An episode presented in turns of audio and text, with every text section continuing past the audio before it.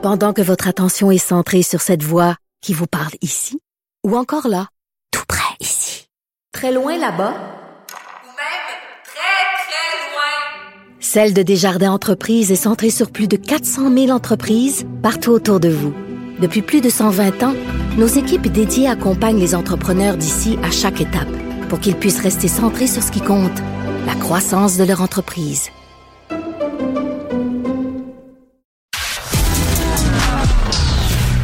Culture aux affaires publiques. Vous écoutez Sophie Durocher. Cube Radio.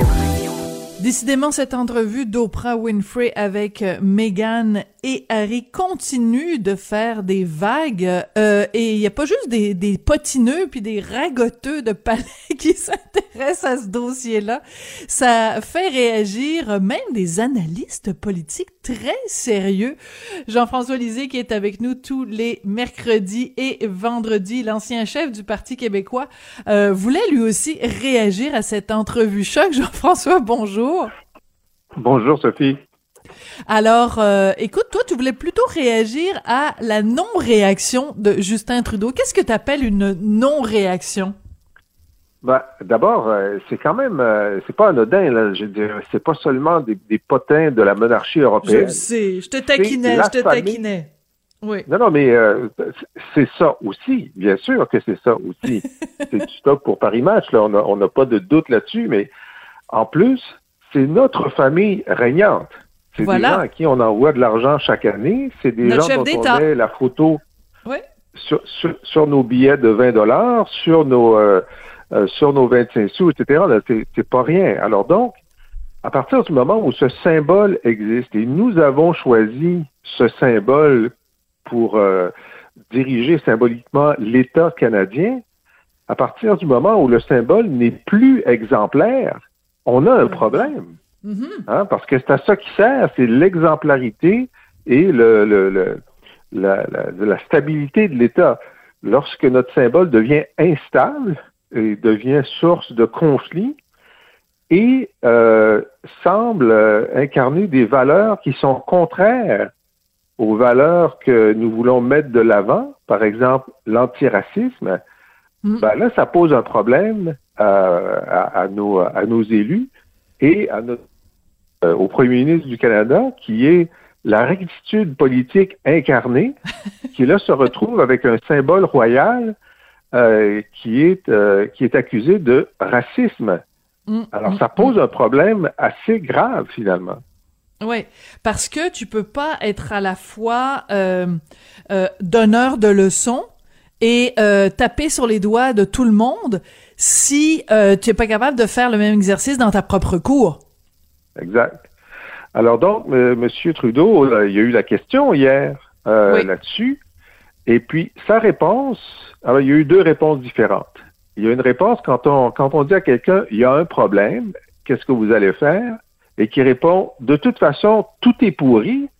Euh, tu dis, ben là, tu sais, est-ce que c'est vraiment la peine ou ça va être compliqué? Alors, sa première réponse, c'était tout est pourri, c'est-à-dire, euh, le Parlement, les institutions canadiennes au complet sont construits sur la discrimination, le colonialisme et le racisme systémique. Mm. Donc ça, c'était sa première réponse. Si, vous, si vous me demandez si la monarchie est pourrie, je réponds tout est pourri. Bon, alors qu'est-ce que vous allez faire? A dit, je me, je me, je me concentre sur la pandémie. Alors, je m'en occupe pas. non, mais la, pandémie a le dos large, hein, parce que chaque fois que chaque fois que Justin Trudeau euh, veut s'intéresser à un dossier, ça le dérange pas qu'il y ait aussi la pandémie. Mais chaque fois qu'il ne veut pas s'occuper d'un dossier ou que ça le met dans l'embarras ou que c'est une patate chaude, il dit ah ben il y a des choses plus importantes comme la pandémie. Tu sais quand on lui parle de We Charity, ah il y a des choses plus importantes, il y a la pandémie. Quand on parle de conflit d'intérêts, il y a des choses plus importantes. Mais quand euh, il a envie de s'excuser puis de pleurer parce qu'il y a tel tel dossier, tout d'un coup, euh, la pandémie n'est plus au, au cœur de ses priorités. Ah, Mais malheureusement pour lui et heureusement pour nous, la pandémie n'est pas permanente. Il y a un moment où ça va être derrière nous. Et bientôt. on va lui dire. On va lui dire. Est-ce que vous vous souvenez qu'il y a un problème de racisme? Bon. Alors, c'est évident que euh, en, Grande-Bretagne aujourd'hui, puis euh, au Canada aussi, euh, des groupes de défense des Noirs trouvent pas du tout que c'est un sujet mineur. Au contraire, sont mécontents et par exemple la, réaction de, la reine hier en disant de façon très jolie, hein, bon, on aime beaucoup Meghan Archie et William, et puis on est, on est attristé d'apprendre que c'était si difficile. On va faire notre enquête interne privée à l'intérieur de la famille, point à la ligne. Merci, bonjour. Oui. Là, ça passe pas comme une lettre à la poste, là. Mm-hmm. Parce que juste la semaine dernière, euh, lorsque on a appris des allégations euh, que euh, Meghan avait été euh, avait fait du harcèlement auprès de ses salariés, ben voilà. Euh, l'institution royale a annoncé qu'il y aurait une enquête. Euh, pas une enquête privée, hein, une enquête. Mais là, maintenant qu'on a des allégations de racisme, ben, on va, on va garder ça dans la famille. Tu sais, c'est comme l'inceste, c'est mauvais, sauf si ça rentre dans la famille, si ça reste dans la famille. Sauf une fois au chalet. Euh, une fois au chalet.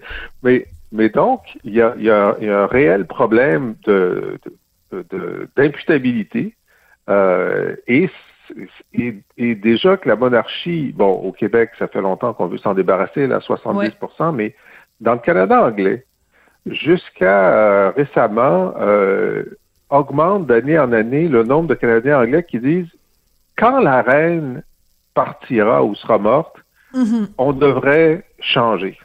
Voilà. Donc, tu te rends compte que 2021 pourrait être une année euh, charnière pour trois raisons. Ça a commencé avec euh, Julie Payette.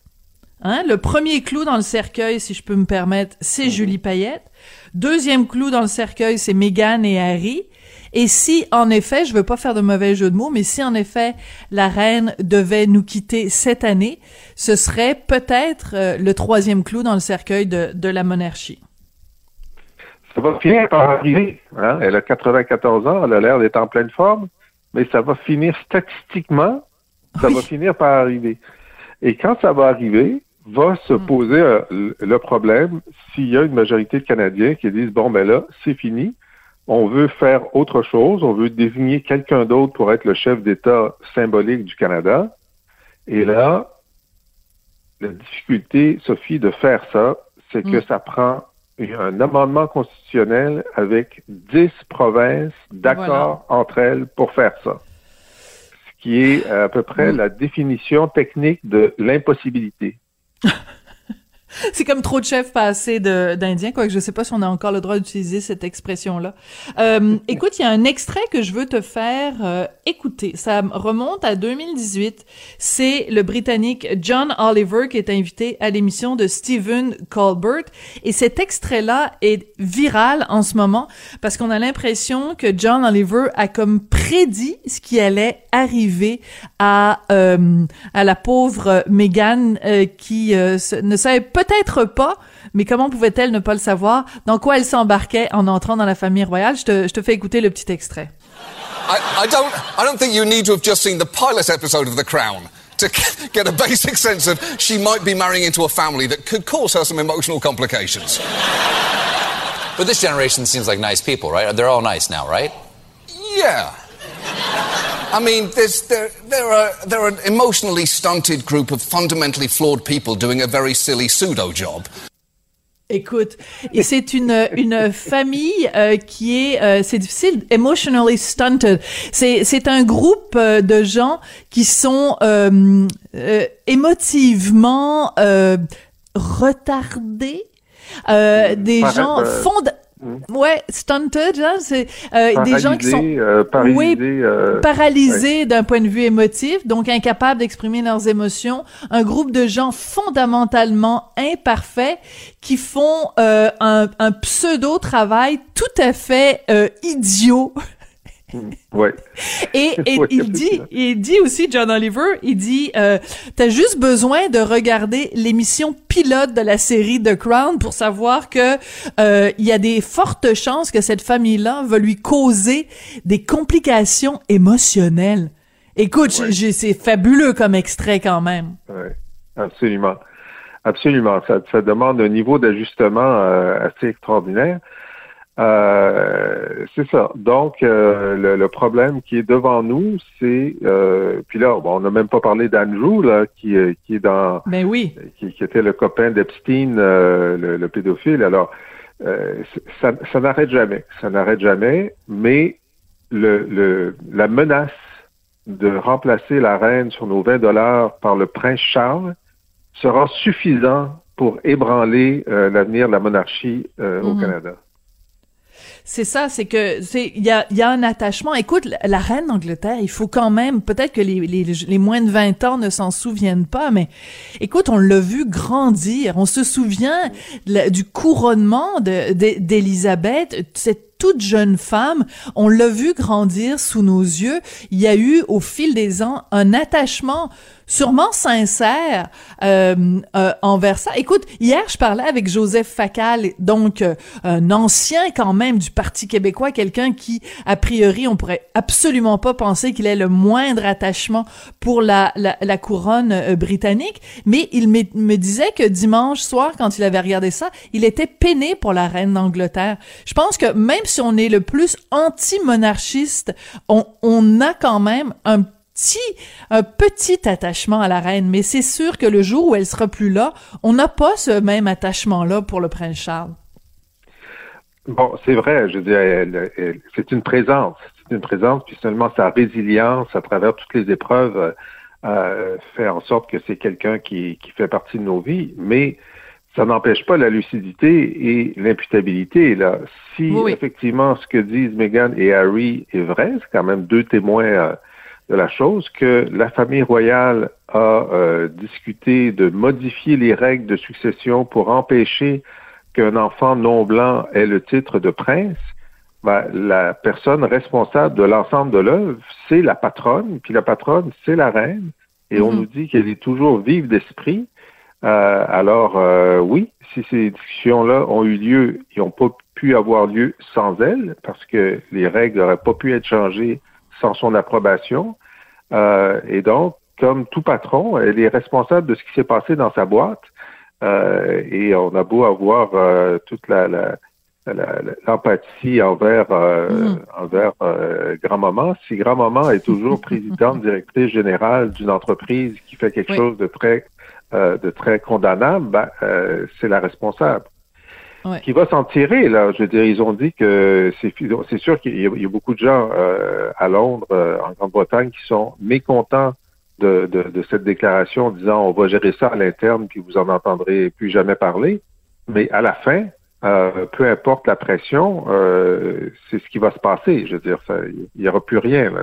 Y a, à partir, personne personne, il y a personne, personne va perdre son emploi, oui.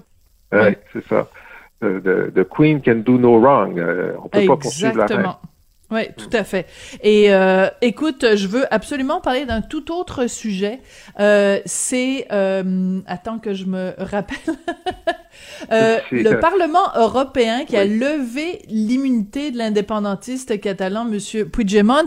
Alors évidemment, euh, le, le, le, combat du peuple catalan euh, et son souci d'indépendance, son désir d'indépendance, c'est quelque chose qui, qui te touche beaucoup, puis qui nous touche de façon générale ici au Québec. Donc, euh, qu'est-ce qu'on doit comprendre dans cette décision du Parlement européen? C'est euh, lamentable. C'est tellement lamentable. Bon, que, euh, les, que les Espagnols aient une constitution et une, une, un autoritarisme qui fait en sorte que des élus, des élus du peuple soient en prison aujourd'hui parce qu'ils ont organisé une consultation démocratique, c'est déjà en soi répugnant mais que les Européens euh, qui ont un mm. député, parce que Puigdemont a été élu député par les Catalans, mm-hmm. et donc les députés ont droit à l'immunité parlementaire, ce qui permet à Puigdemont, qui est en exil choisi à, à, à, Bruxelles, euh, de ne pas être euh, extradé euh, en, en, Espagne. Et là, c'est, c'est, les, le Parlement européen fait un spécial pour pour suspendre son immunité pour que euh, il puisse être euh, extradé euh, en Espagne où il ira en prison. Hmm. Et, et, quand tu réfléchis, je veux dire, moi, euh, je me souviens comment la, la France en particulier était le lieu de, de, de, de l'asile politique des, euh, des, opposants. Je veux dire, c'était vrai pour Trotsky que Staline essayait hmm. d'assassiner. Finalement, il le fera quand Trotsky sera au Mexique. C'était vrai pour l'ayatollah Khomeini, qui hmm. était un opposant au Shah, est allé se réfugier euh, en France pendant des années. Euh, même euh, des felkistes qui étaient euh, qui étaient recherchés par la police étaient réfugiés en France. Je veux dire, c'était le lieu du refuge politique. Et hmm. là, c'est un élu c'est un la famille Cossette, oui. Hmm. Euh, c'est incroyable que là où on est rendu l'Europe, de, ne pas... Bon, il n'y a eu aucun appui euh, européen euh, ou français à, la volonté d'indépendance catalane. Il n'y a eu aucun appui lorsque les premières arrestations ont eu hmm. lieu. la réaction au moment de, la répression terrible, le jour du vote, ah, a été terrible, extrêmement ténue. Et, là, pour moi, les, Européens sont en train de euh, sont en train de salir leur réputation de défense mm. des droits et de la dissidence. C'est un jour très triste, pas seulement pour les Oui, c'est ce que j'allais dire. Oui. Ouais. Mais pour la démocratie, tout à fait. C'est très, très, très inquiétant. C'est pour ça que je trouvais très important et très intéressant que, que tu prennes la peine d'en parler parce que au moment où il y avait eu euh, ce vote et cette répression, évidemment, c'était beaucoup dans les nouvelles, mais il faut absolument pas que euh, qu'on oublie ce qui se passe là et euh, cette négation de droits assez fondamentaux quand même. C'est excessivement inquiétant. Donc, c'était très important de, de le souligner aujourd'hui. Jean-François, merci beaucoup. Puis on se retrouve vendredi. ah oui, vas-y, oui. En disant que oui, en disant que la solution, ce serait qu'on lui offre l'asile politique au Québec. Au Québec? Ben oui. Oui. Mais si je me trompe pas, PSPP en avait déjà parlé, non? Paul Saint-Pierre Plamondon? Euh, il y avait, euh, euh, c'est-à-dire que il y avait eu un projet de visite de Puigdemont au Canada, puis le Canada n'avait pas voulu lui donner son visa voilà. dans premier temps. Merci, voilà. Je savais qu'il y avait un lien. et puis... Il faut, il faut l'accueillir. Il faut l'accueillir. Il faut lui donner un refuge. il faut montrer que euh, nous, on est plus démocrates euh, que, nos, cousins européens. Oui, que le Parlement euh, européen. Et la raison pour laquelle je parlais de Paul Saint-Pierre Plamondon, c'est que au moment justement de cette de ces événements-là, il était lui-même à, Barcelone et je l'avais reçu ici à Cube Radio. On s'était parlé, il nous avait décrit toutes les manifestations et tout ça. C'était drôlement intéressant. Merci beaucoup, Jean-François. Toi aussi, t'es drôlement intéressant. On se reparle vendredi. Merci, Jean-François.